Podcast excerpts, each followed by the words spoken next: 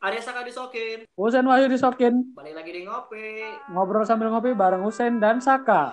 Dari sebuah tweetan, eh kok tweetan sih itu tuh story ya? Screenshotan nih. Iya screenshotan story dari ini yang posting di Twitter ini namanya Billy Oscar ya. Mm-mm. Bang Billy at soal perut itu ada screenshotan dari Carmen Solomon. Mm. Carmen Solomon ini siapa ya? Ini ini model dari South African kalau nggak salah tadi gue baca. Oh model dari Afrika ya? Mm. Oke. Dia nge-tweet eh nge-tweet lagi. Mungkin screenshot apa nih Sak? Ini Instagram nih coy, ini story nih. Iya sorry. Kayaknya iya sih dari bentuk-bentukan ini. Jadi ini adalah Nah, tweetan story dari Carmen Solomon. Yang berbunyi yang pertama Victoria's Secret mendeklarasikan Bangkrut. yo eh gila Victoria's Secret coy. Victoria's Secret yang terkenal dengan pakaian dalam mahalnya itu yang Yo. diperagakan oleh model-model kelas dunia yang setiap tahunnya kan dia pasti ada ini kan ya apa Peragaan peragaan gitu. apa sih fashion show gitu Fashion ya show. setiap tahunnya itu dan mengeluarkan tiap seri-seri itu dan itu udah pasti mahal Hmm. ini nih i- istilahnya tuh hype bisnya daleman Habis iya bener habisnya dalam Iya, khusus tapi wanita. karena khusus wanita dia dia menyatakan bangkrut ya Yoi. bangkrut ya 2020 bangkrut ain't over Sekelas Victoria's Secret, iya Victoria's Secret kelas loh. dunia. iya dan nggak sembarang model loh bisa masuk di peragaan busana itu Hmm. Itu udah kayak uh, privilege tersendiri itu Iya, bagi betul, para para model. privilege betul dan itu bangkrut gila Jai. Ke- kemudian Zara menutup dua seribu 1200 tokonya gila 1200 toko Zara ditutup Itu brand yang kayaknya ada di mana-mana lah itu Zara tuh. iya Zara tuh kebanyakan cewek sih kalau gue lihat yang banyak make ya karena dia Hmm. mungkin lebih banyak varian ke cewek ya Mm-mm. Salah satu brand brand pakaian, nggak cuma pakaian sih kayaknya, ya macam-macam dia. Sepatu, gede dia juga ada kayaknya. ada ada ya brand fashion gitu dan Hmm. dia menutup 1200 gila Tokonya, 1200 itu bisa hampir seluruh dunia berarti Jai. Seribu- Iya. Iya, iya. kalau satu kalau satu lo- satu lokasi satu satu negara aja katakanlah ada 100 dia itu udah seluruh dunia 12 negara coy. Gila Jai. dan channel Hermes dan Rolex itu eh, apa Menghentikan menghentikan produksi oke iya tapi ini mungkin masih bisa lanjut sak kemungkinan ya karena dia men-stop produksi ya Mm-mm. Kan ini kan produk-produk produk-produk ini premium semua. iya kebetulan betul Eh, bisa jadi bakal dilanjutin lagi tapi setelah ini kayaknya setelah pandemi sih tapi nggak tahu kapan ya. pandemi. Ya, mereka mau ngabisin stok dulu lah. Iya, yang gua cukup ke trigger ini di Rolex sih, karena kalau channel Hermes kan nggak tahu ya. Kalau Rolex kan jam tangan yang kita tahu ya, Iya, jam tangan mewah yang Pre- premium iya yang satu jam tangan tuh bisa ditukar dengan Fortuner satu ya. Jai. Iya, dan dan itu dia menghentikan produksinya ya untuk 2020 gila. Rugi berapa duit nih? Ini Corona ini nggak ngotak sih. Aduh, entahlah. 2020 memang tahun terburuk sih. Nah ini yang paling gila nih pak. Produk Apa yang paling terkenal mungkin. Nike. Nah, ini apa sih Nike. maksudnya? Redundancies ini apa sih? Redundancies itu apa ya? Tadi gue udah cari di Google. eh ya istilahnya udah mulai inilah gonjang ganjing lah Nike. Nike gonjang ganjing. Nike produk yang gede. Tapi kayaknya selama selama kompetisi-kompetisi olahraga dunia masih bergulir, kayaknya Nike masih bisa bertahan lah. Iya, tapi kan ini saat eh tingkat penjualannya menurun secara Bener. di, di apa di sekarang di event olahraga nggak ada penonton. Iya. Orang kan biasa- Jersey yang paling banyak Iya. kayaknya.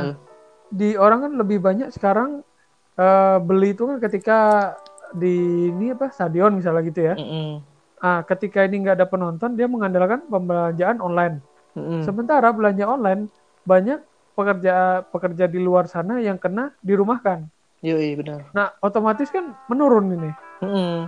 Ataupun tidak dirumahkan, tapi para karyawan ini gajinya nggak penuh gitu ya. Ya, it, kembali lagi sih. Betapa sih apa namanya pendapatannya nggak seperti tahun lalu lah.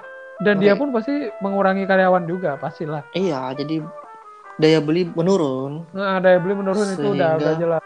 mempengaruhi pendapatan dari sebuah perusahaan. Hmm, kemudian ada Airbnb, Airbnb, foundernya mengatakan dia selama pandemik ini butuh waktu 12 tahun untuk untuk bisa bertahan di bisnis ini ya. RN Airbnb ini adalah eh, sejenis agent travel gitu. Mm-mm. Kalau teman tahu tuh kayak Traveloka, Airy Room, eh, apa lagi Red? Doors, Resort atau Pagoda gitu ya. Pagoda Dia- ya.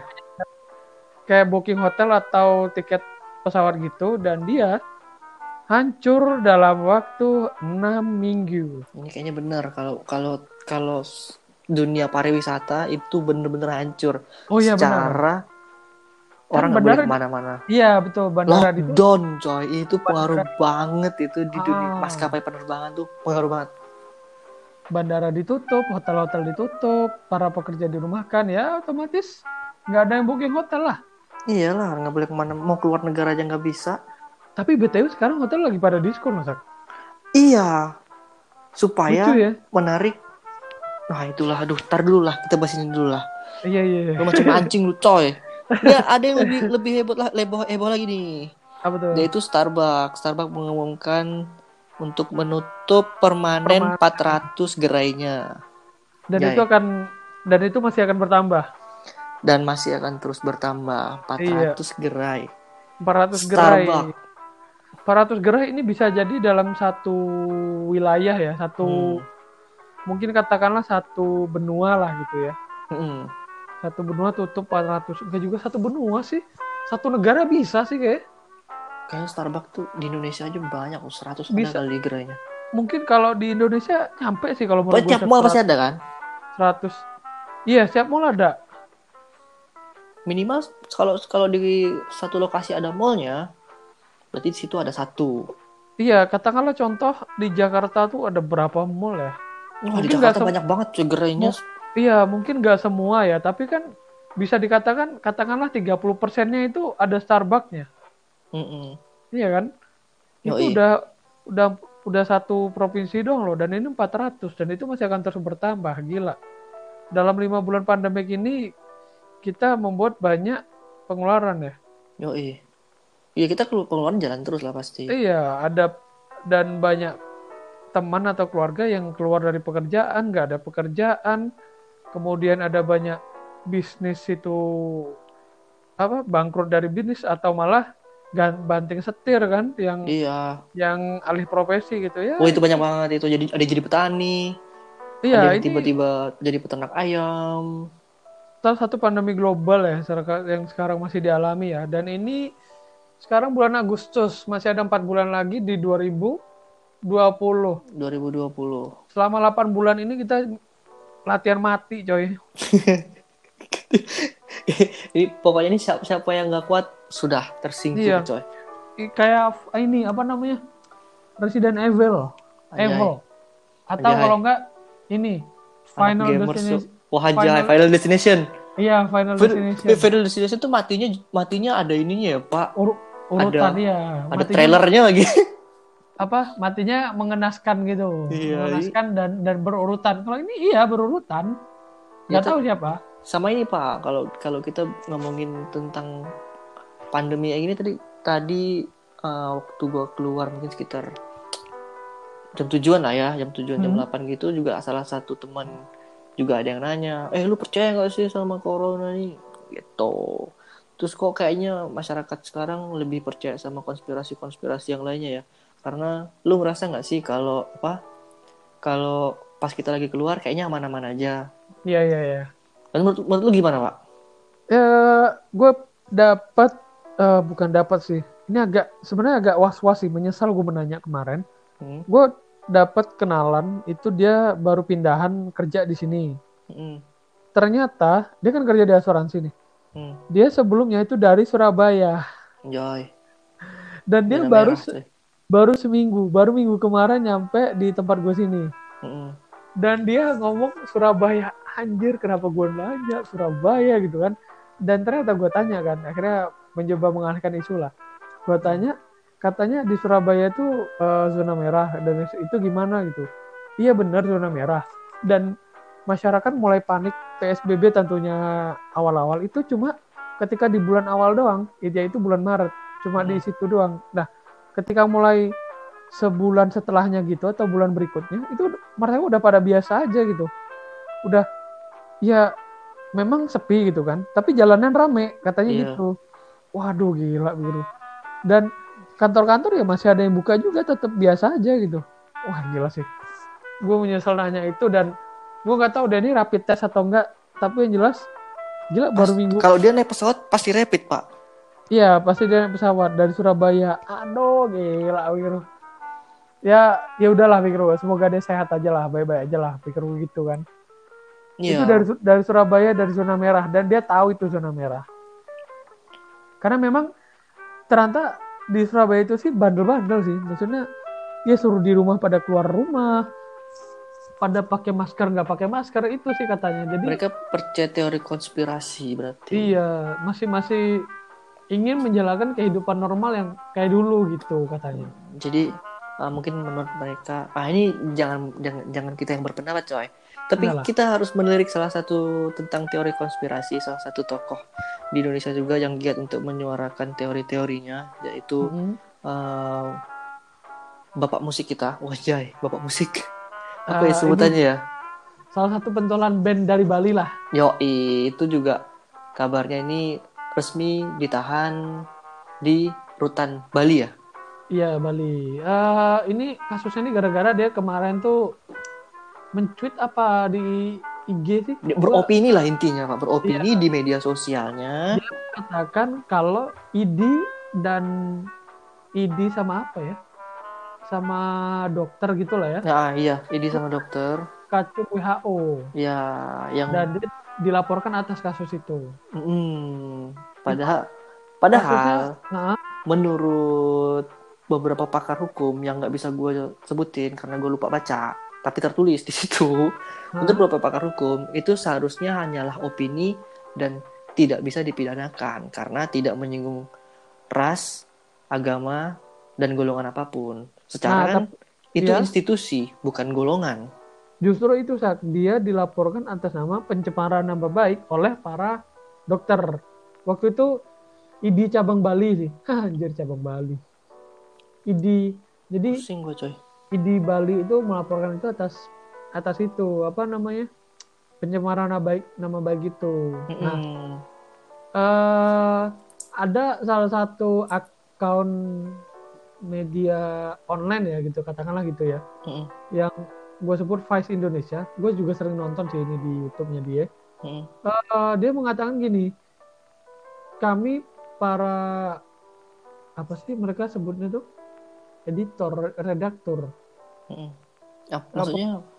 Eh, para ini apa jurnalisnya Vice Indonesia itu tidak setuju eh, dengan pendapat pendapatnya si ini tadi nih Mhm. personil band ini da- tentang ID kacung WHO Mm-mm. tapi dia lebih tidak setuju lagi si personil band ini dipenjarakan atas atas pendapatnya itu Oh iya benar, gue udah baca tuh. karena ya karena itu adalah bagian dari demokrasi Iya benar.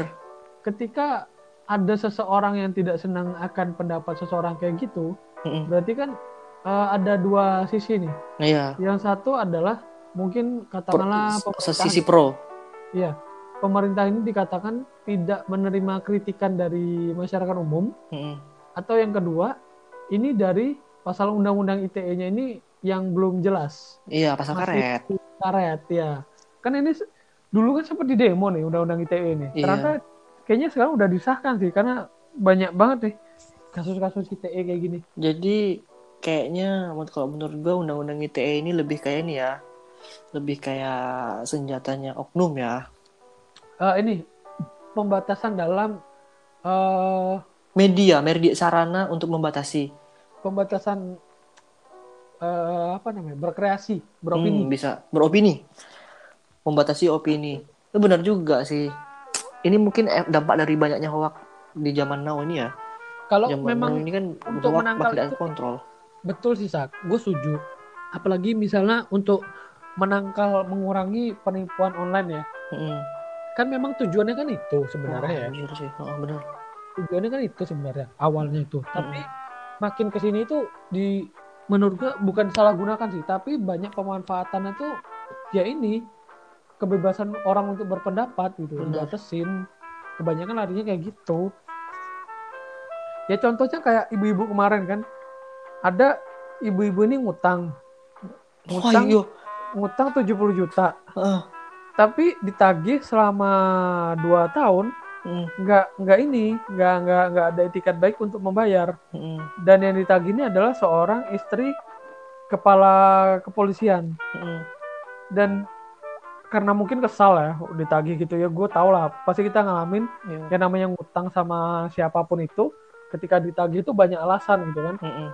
banyak guna dia kesel dipostingnya di media sosial di Hmm. Instagram gitu di tag langsung Mm-mm. dan yang di penjara malah yang ini dong yang punya utang dong gila nggak tuh yang diutangin maksudnya. iya iya yang diutangin kok yang punya utang sih Wah, gila.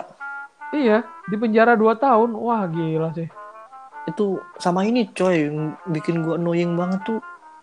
Ut- ini loh, pinjaman online itu loh. Yang ngutang siapa, yang diteror siapa coy? nah itu juga iya itu nah itulah buat teman-teman janganlah gua, Pak. pin- pinjaman online janganlah gue juga pernah sih Jadi ya buat siapa pun inilah ya yang minjam online dan kebetulan kalian menyimpan nomor saya atau menyimpan nomor Husein karena kita udah mengalami ya Pak. iya gue udah ngalamin gak Jangan, enak jangan, janganlah. Ya kalau bisa janganlah minjam di situ karena apa? Karena mengganggu kita coy. Kita kita nggak ngerti lu punya punya hajat apaan, tapi kenapa kita mulu yang di SMS-in tiap hari?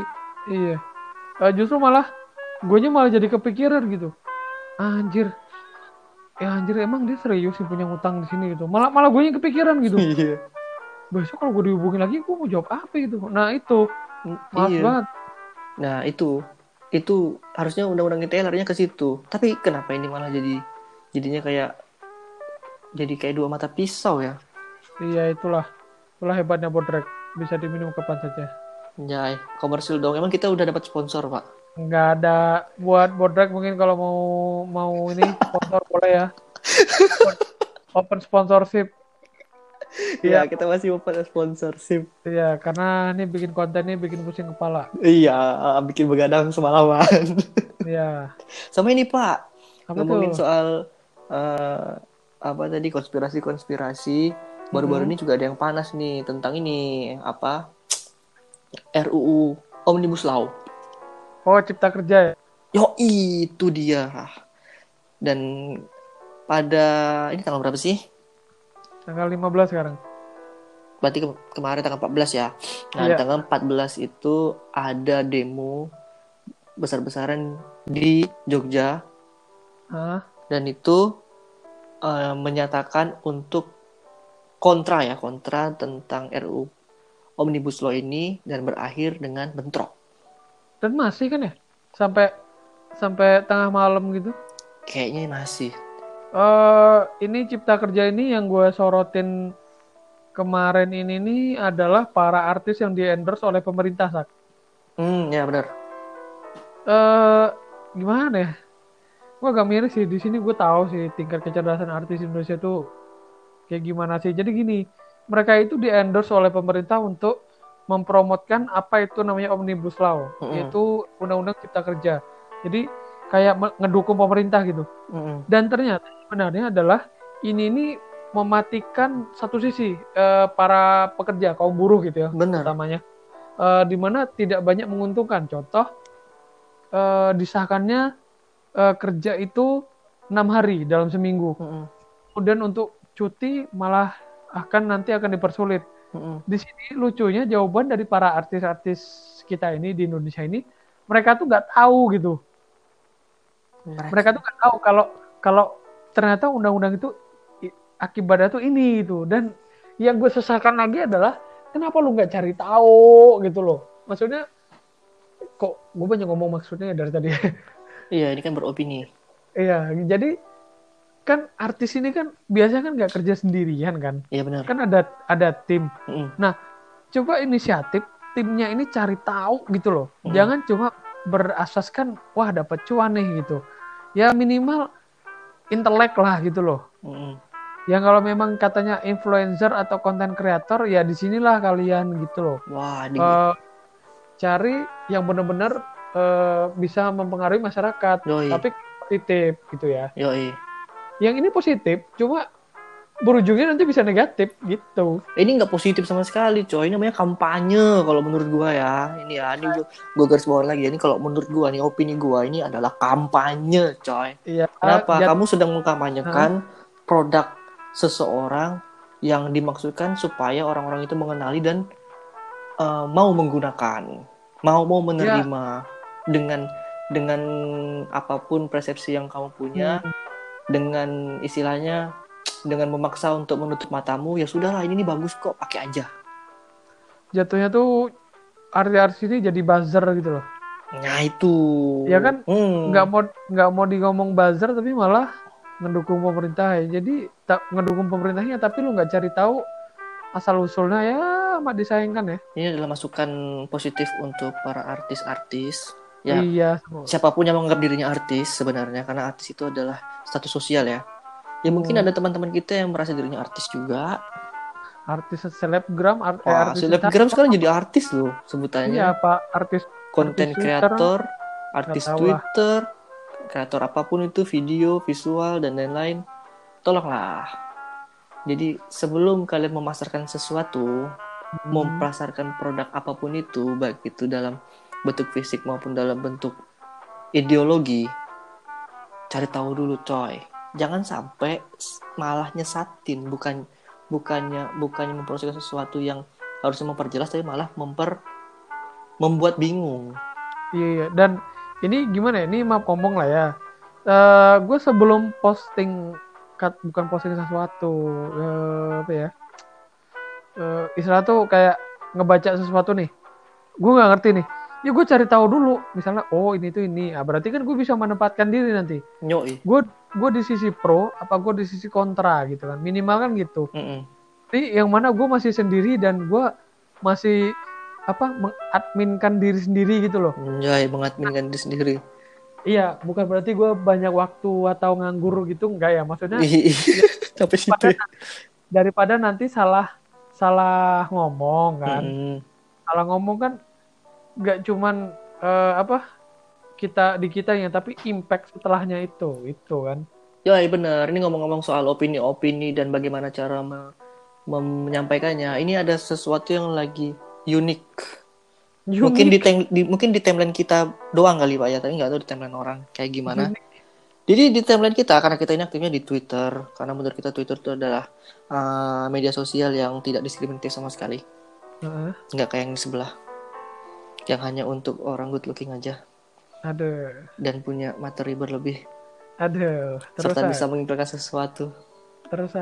Jadi ini tuh rasanya guys, ini tuh rasanya mau meninggal. meninggoy. Iya. nah ini kita balik ke Twitter yang lagi hits adalah dari seseorang dengan nama akun @dudewithsing dengan nama akun set. Buset, nggak nggak jelas banget nama akunnya. Ya tapi dia ini punya follower buset banyak banget pak 236 ribu dengan following cuma satu.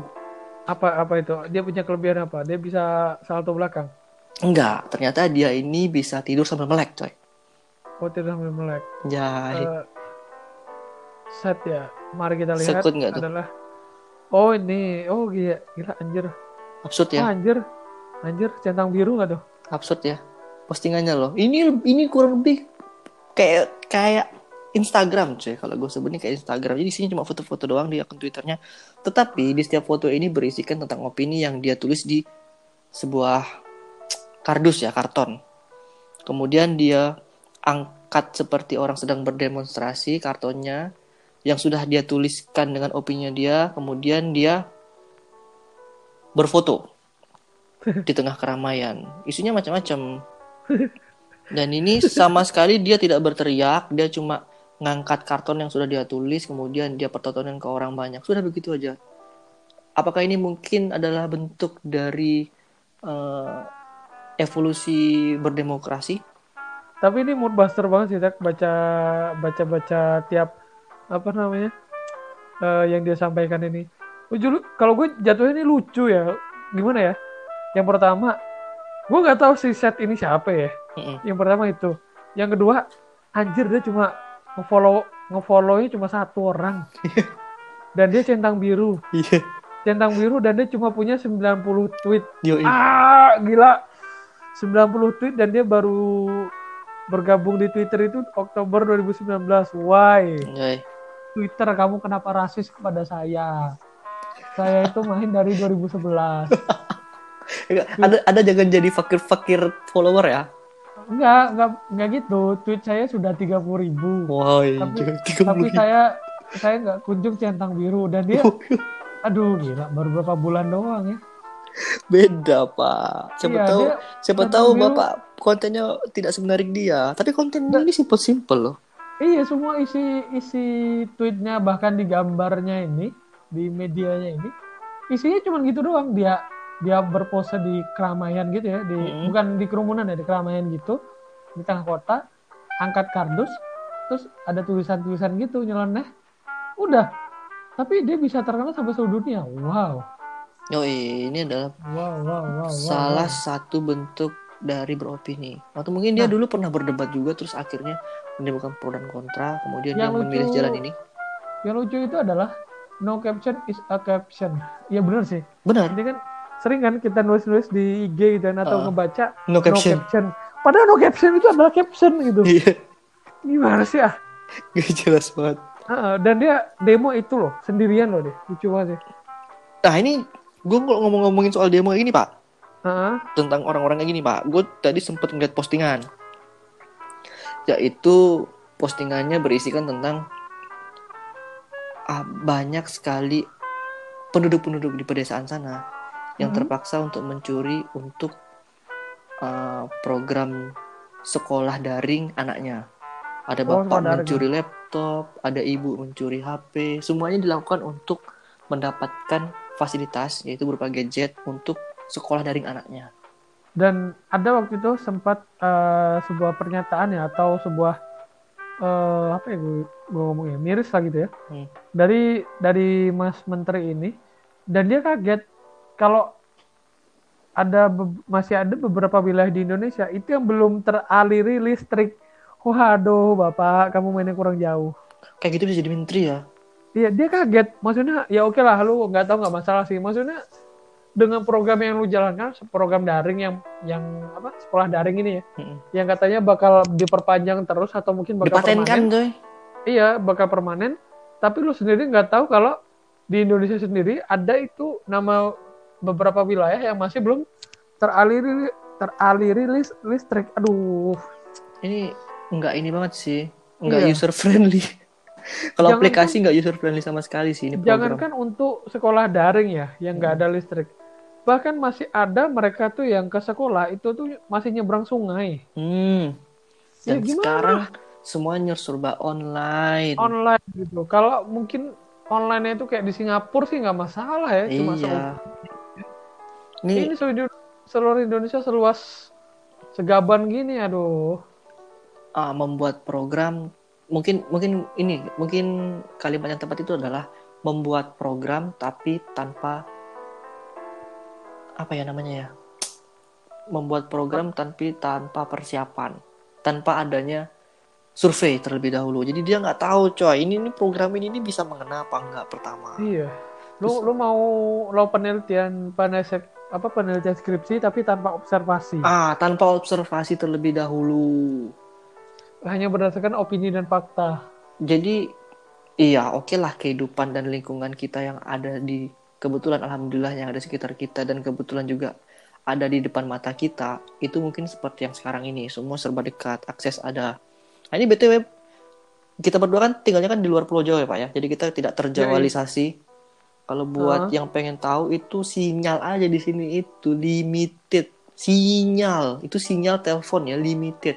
Kadang Heeh. kadang di tempat-tempat tertentu kita lagi pergi ke suatu daerah itu kadang sinyal tuh nggak nyampe. Jadi buru-buru internet coy. Buat nerima Yang- teleponnya susah.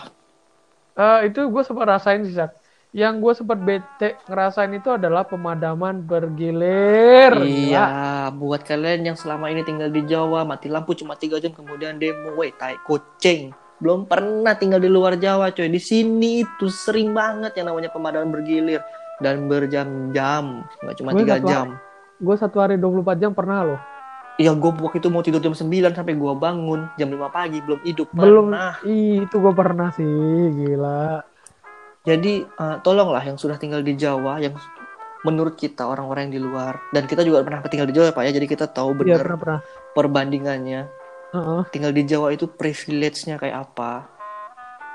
Nikmatilah fasilitas itu ya. Iya, buat siapa pun petinggi-petinggi negara yang mungkin kebanyakan dari Jawa tidak pernah melihat kanan kiri, tidak pernah melihat provinsi atau pulau-pulau lain. Coba deh kalian berkantor di tempat lain dulu, kemudian kalian cari tahu program apa yang cocok buat di Indonesia. Mungkin itu kan lebih sekut. Itu makanya sih kemarin kan Pak Presiden kan mau memindahkan ibu kotanya kan ya. Hmm, Biar biar merasakan ya. Kalau beberapa temen yang pernah gue temuin sak kan ada tuh beberapa kantor yang seluruh Indonesia kan. Mm-mm, Mereka kebetulan dapat penempatan tuh di luar, di luar Pulau Jawa. mm-mm. Dan lucunya mereka baru tahu kota ini tuh setelah mereka dapat tugas dinas di sini.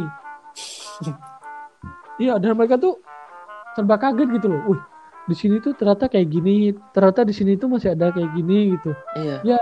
Ya itulah yang kami alami di daerah kayak gini, bro gitu loh. Iya, bagaimana struggle-nya kami di sini. Lu baru ngerasain setahun dua tahun di sini kan? Dari lahir kita coy. Ya, yang mana setahun dua tahun di sini tuh ini udah mendingan lah. Coba lu dari tahun 90-an dulu, aduh, Eh, gila Nangis. susah. Ki- nangis darah, nangis darah deh. itu bener-bener ngerasain yang namanya tinggal bener-bener dekat sama alam. Sebutan alam sebutan naturalnya ya sebutan umumnya. Harfiahnya itu dekat sama alam coy. Ya karena emang Yang- bener-bener semuanya alami ya. Yang dulu serba nggak ada, serba susah. HP itu tidak penting di sini. Selama lu bisa makan dan bisa survive bisa bisa bersosialisasikan baik itu sudah cukup Karena dulu nggak ada sinyal. Gak ada, nggak ma- nggak masuk sinyal. Internet wifi nggak ada. Ini wifi aja stabil di di kota gue ini. Gue tinggalnya di Kalimantan kan. Itu baru dua tahun ke belakang ini lah. Baru bisa stabil. Dua tahun ya. coy. Di Jawa itu udah dari kapan? Ya kebetulan gue di Jawa itu pindah-pindah. Emang gue sengaja sih. Gue gue pernah tinggal di Bogor Solo Jogja.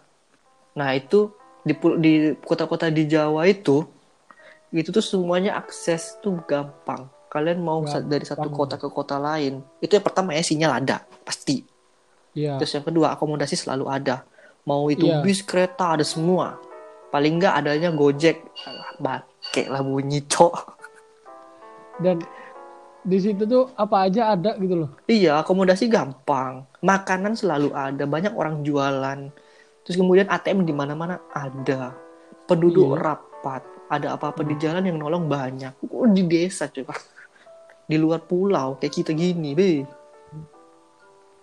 Apa aja ada, lengkap, murah lagi. Aduh. Coba deh, coba, coba, coba. Siapa tahu besok-besok pendengar kita ada yang jadi pem- petinggi agak petinggi negara. Jadi Siapa tahu treatment-treatment ini bisa membuat pikiran kalian lebih terbuka. Nah, bukan berarti kita juga expert di bidang itu, Pak ya. enggak lah. Kita hanya memberi masukan dan opini aja. Iya opini aja ya. Entah. Eh itu dari pembahasan kita berdua ya. Ini curhatan kita beropini. Eh yang mana mungkin tren minggu ini memang beropini itu sangat hati-hati. Ya, Mungkin mungkin teman- teman-teman juga lah ya hati-hati ya. Eh pergunakanlah smartphone kalian itu dengan benar-benar smart. smart. Yoi. Eh, jangan sampai lebih pintar HP-nya daripada orangnya. Hmm, jadi ah, tetaplah berani untuk beropini karena kita hidup di negara demokrasi. Iya. Yang katanya demokrasi. Yuk, Tapi kalau kita tidak beropini ya berarti kita yang sendiri yang mematikan demokrasi. Jadi tetap beropini uh, selama benar jangan takut. Tapi juga kita harus tahu norma-norma dan pemilihan diksinya harus tepat sehingga tidak menimbulkan ambiguitis asik. dari penjabaran apa yang kita tulis atau apa yang kita sampaikan. Baik, itu opini dari kita berdua. Mungkin cukup sekian sampai ketemu di episode ngopi berikutnya ya teman-teman. Dari gue Usen Dari gue Saka. I'll see you next time. Dadah